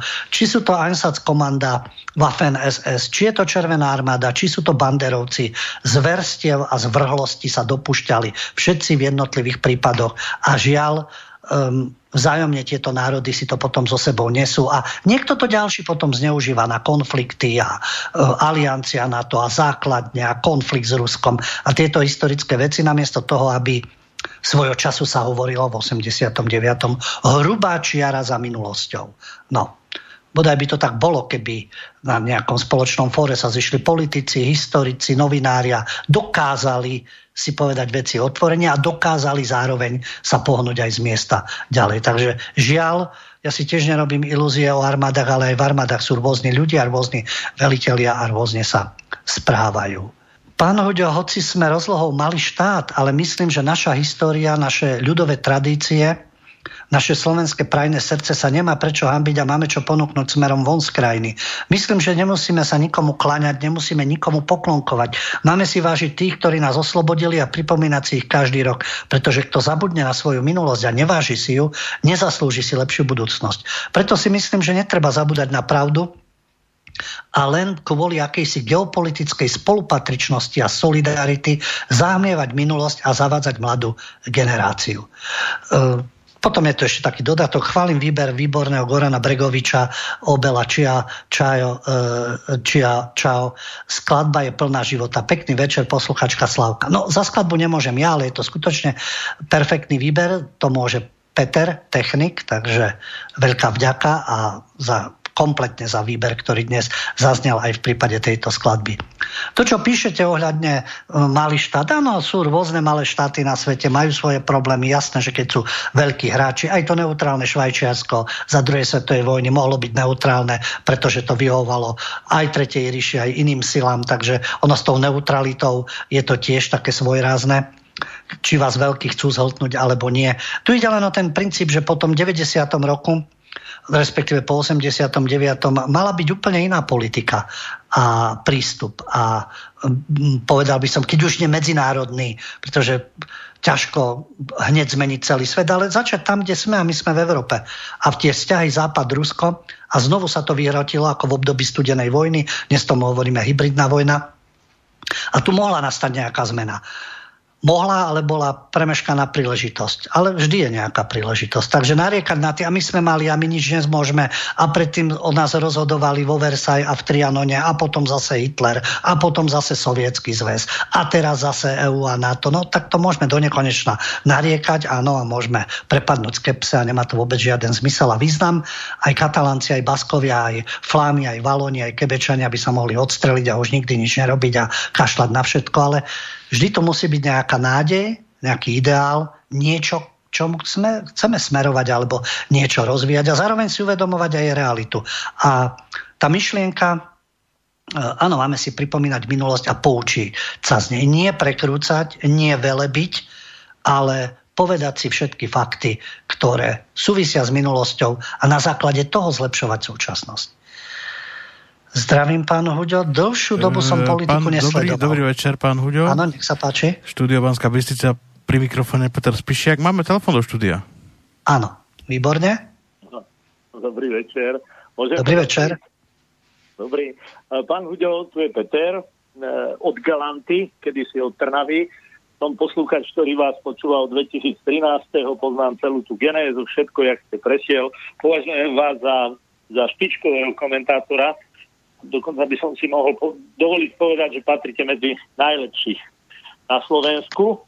Trošku ma sklamalo ten únik k SNS, ale to je, každý robí chyby a ja som spravil viac takých chyb, takže to je to určite aj vy nejakým spôsobom si musíte sám zhodnotiť. Ale chcem sa opýtať jednu vec. E, čo hovoríte na to, lebo však dnes je zase taký ten trend. E, ja som Matoviča nevolil, volil som úplne stranu, ktorá sa dostala do parlamentu. E,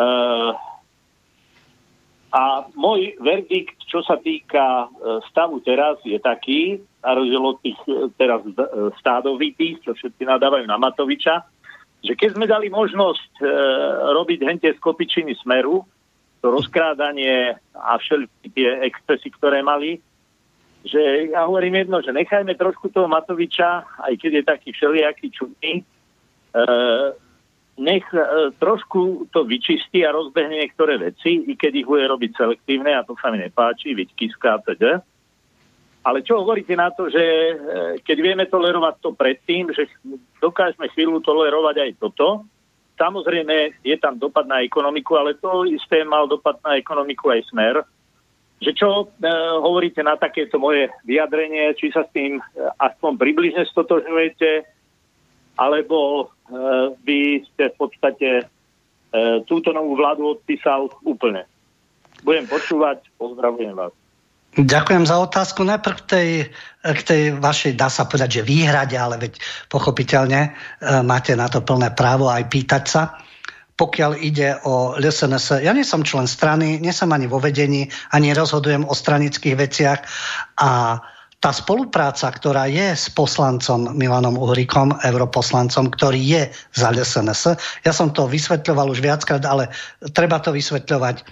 Ja sa, nemám, ja sa neospravedlňujem, ani nedištancujem, ani nemám problém, že majú takú a takú nálepku, robili to a to, taký, také hodnotenie majú určitých historických udalostí. Ja som sa zaoberal zahraničnou politikou profesionálne 30, a zaoberám 30 e, rokov. A predtým teda neprofesionálne, keď si zoberieme amatérsky a e, s tým, že človek sleduje, číta, ale neza, nie profet. Takže môžem povedať, že permanentne od, od e, stredoškolských čias sa zaoberám zahraničnou politikou. V súčasných štruktúrách Európsky parlament je dôležité vidieť, a vidím to aj teraz je plenárne zasadnutie, čo sa prijíma, kto ako rozhoduje, ktoré strany, e, čo sa pretláča, čo sa schváľuje, aké návrhy sú, ako sa taktizuje so slovami, s rezolúciami. Takže je to veľmi dôležité v zahraničnej politike. A keď tu bola tá možnosť, že môžem do toho vidieť, tak samozrejme, že som tu možnosť prijal. To je jedna vec. Druhá vec.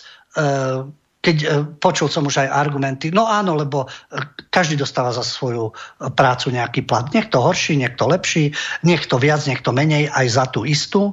A keď máte výhrady k Európskemu parlamentu, Európskemu úniu, ale platy za to dostávate. Samozrejme, že áno. Veď my sa skladáme na to všetko, všetci, nie len voliči Nikolsonovej a Šimečku. Každý Európán sa skladá na Európsku úniu.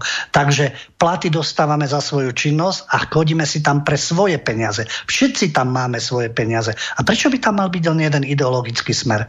To je jedno, že tam sedí Šimečka, Štefanec, Beňová, e, ktokoľvek. Oni v podstate zase hlasujú len za to isté a presadzujú to isté.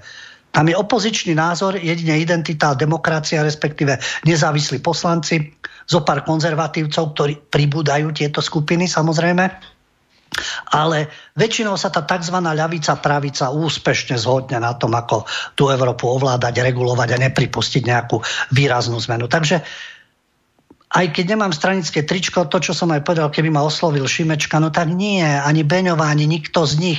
A tie názory, ktoré sú v európskej politike a ktoré presadzuje Milan Uhrik a v každej jednej oblasti, či sa to týka um, rozhodnutí vo vzťahu k Rusku, či sa to týka multikulty, či sa to týka, týka LGBT agendy, ekonomických rozhodnutí, finančných otázok a tak ďalej, tam sa názorovo stotožňujeme, takže tam nevidím žiaden problém. A pokiaľ ide o slovenskú politickú scénu, uh, hovoríte nová vláda, no veď uh, to je prirodzený proces. Ľudia sa tak vo voľbách rozhodli. Tak ako ich oslovila Vok Barbie, tak ich oslovil Igor svojou PR akciou, respektíve vystupovaním na verejnosti. Je obrovský rozdiel, lebo uh, Igor je, ja mu tak hovorím, nie, že by som ho dehonestoval, on to povedal v relácii, hovorte mi Igor, premiér Igor. No tak premiér Igor je už dlhšie v politike, takže tam vidíte ro- jednotlivé rozhodnutia, postupy. Vokbar by bola vyrobená v priebehu pol roka, ak nerátame nejakú pseudoakciu so skládkou v Pezinku. Ale to je zase obeď sú voliči. Tak sa rozhodli, sme v demokracii, nemôže prísť nejaký poručík, ako v, niekde v Afrike zorganizovať prevrat alebo nejaký silnejší gang, ktorý príde a bude rozhodovať alebo nejaké intrigy tajných služieb. No je tu princíp demokracie, volieb, takto si ľudia zvolili, takto sa rozhodli, takto vláda koná, ako koná. Priestor tu má byť na keď chce niekto obdivovať, nech obdivuje. Kto chce kritizovať, nech kritizuje.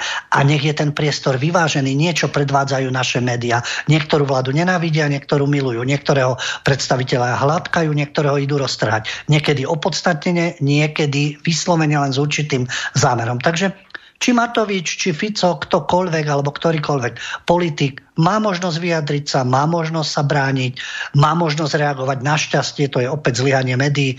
Potrebujete sociálne siete, internet, keď vám médiá nechcú dávať priestor, či verejnoprávne a súkromné, lebo ste nežiaduci, lebo ste fašista. Lebo však keď máte argumenty, tak si zavolajte kohokoľvek, aj maoistu, aj fašistu a v tej debate ukážte svoje argumenty a protiargumenty. A keď poviem, že ja sa s nimi nebavím, no tak nemáš argumenty, pretože keď jedna z tých strán je ochotná diskutovať a nie, že príde s nejakým násilnickým riešením, tak aký je to problém? A keď ste na takej vysokej argumentačnej úrovni, eh, myslím tým Havrana, Hanzelové a tieto spolky, no tak ukážte argumentačne, čo dokážete a čo zaznie. A nechajte to na ľudí, tak ako si volia predstaviteľov svojich, či je to na komunálnej úrovni, na úrovni župy, e, mesta alebo parlamentu, tak nechajte, nech sa ľudia rozhodnú, ktoré argumenty alebo fakty, alebo kto ich oslovil. Takže e, ja nemusím, nie som obdivovateľov Igora, pochopiteľne, ale e, netvrdím, že ho zajtra treba odstrániť. On sa diskredituje sám svojimi rozhodnutiami a verejnosť nech vníma a hlavne médiá nech sú zodpovedné a takisto ukazujú všetky fakty. Nielen čím je sympatický Sulík, Kolár alebo Matovič, ale každému, ako sa hovorí, padni, komu padni. A voliči nech sa rozhodnú. Myslím, že som vám vyčerpávajúco odpovedal. Keby niečo, tak ešte si môžete samozrejme zatelefonovať. Prejdem k mailu. Dlhšiu domu som politiku nesledoval. Nie je mi jasná stratégia NATO. Kto je nepriateľ NATO? Píše Jozef z Košic. Aké je použitie helikopter Black Hawk? Na čo majú slúžiť F-16? Aká má byť ich výzbroj? Po dodaní F-16 bude možné zbraňové systémy diaľkovo deaktivovať zo Spojených štátov? Aký je stav ozbrojených síl NATO a Ruska, počty vojakov, leteckej techniky, jadrových zbraní? Bolo by možné hypoteticky začleniť Rusko do NATO?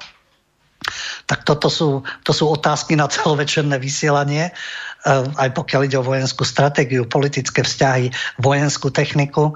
Um, pokiaľ ide o stratégiu NATO, ja, to je môj osobný názor, namiesto spolupráce, pretože bol aj spoločný výbor Rusko-NATO, boli tu určité tendencie, no také náznaky, ako začleniť aj Rusko do NATO. Všetko také tu niečo e, už bolo, existovalo v hypotetickej rovine, teoreticky vždy sa nájde nejaká zámienka, vyprovokuje sa buď nejaký prevrat, nejaký konflikt a povie sa, vy za to môžete, vy ste nebezpeční, nedá sa s vami spolupracovať.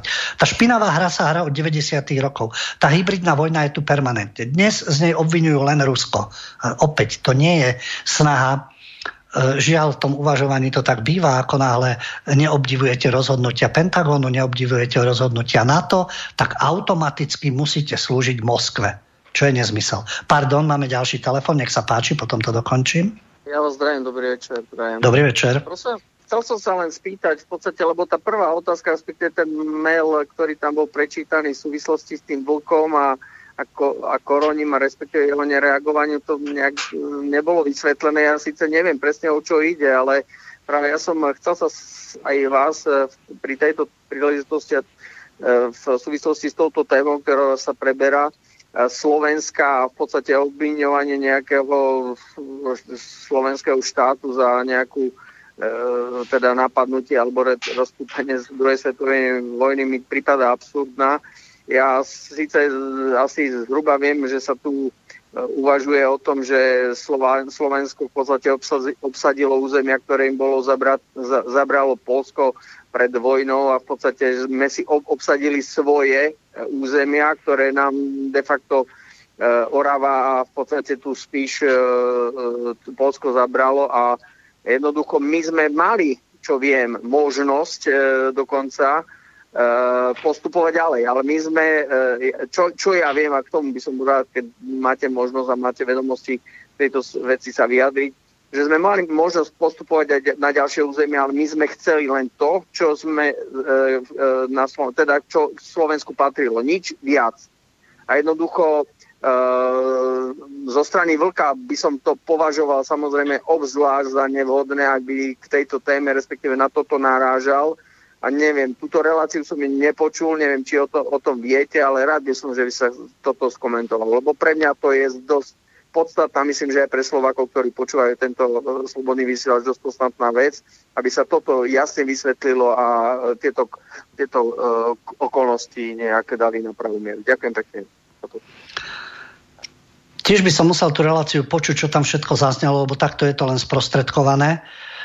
Ja môžem len povedať za seba, v tých jednotlivých historických obdobiach, aj pokiaľ ide o slovenský štát, boli aj pozitíva, boli aj negatíva, pochopiteľne kto sa na to ako pozerá. Ale kaž, e, väčšina štátov a tých vyspelých západných má rôzne temné kapitoly vo, svojich, vo svojej histórii a uplatňované ešte voči iným štátom. Nás si väčšine tu chceli porciovať. Aj pokiaľ išlo o slovenský štát, už bolo pripravené Polsko z hora, Maďarsko z juhu a preto bol aj ten nátlak. Nechcete vlastný štát? Nech sa páči. Budú si vás deliť ostatní. To nehovorím preto, že teraz si máme riešiť niečo vo V4. Práve naopak vo V4 máme pochopiť, že tieto, takisto ako v bývalej Jugoslavii, tieto rozpory, vojny a konflikty, ktoré majú svoje historické zázemie, viedli k tomu, že teraz sú tam všetci plaziaci sa pred NATO a pred Európskou úniou. Nie všetci, Srbsko si robí svoju politiku, ostatní sa tam, sa tam silou mocou snažia dostať. Tak to bolo aj vo V4. Kto prvý dobehne do Bruselu, teda kolenačky, a dnes je tá situácia zase iná. Takže v minulosti boli rôzne tieto rozpory, by som povedal, zlé skúsenosti. A pokiaľ ide o slovenský štát, to je tiež e, donekonečná debata. E, mohol by som to zhrnúť jednou vetou. Aký bol, taký bol, náš bol. Či v negatívach, či v pozitívach. Skôr mi prekáža, čo teda, pardon, máme ďalší do, telefón, ja to dokončím.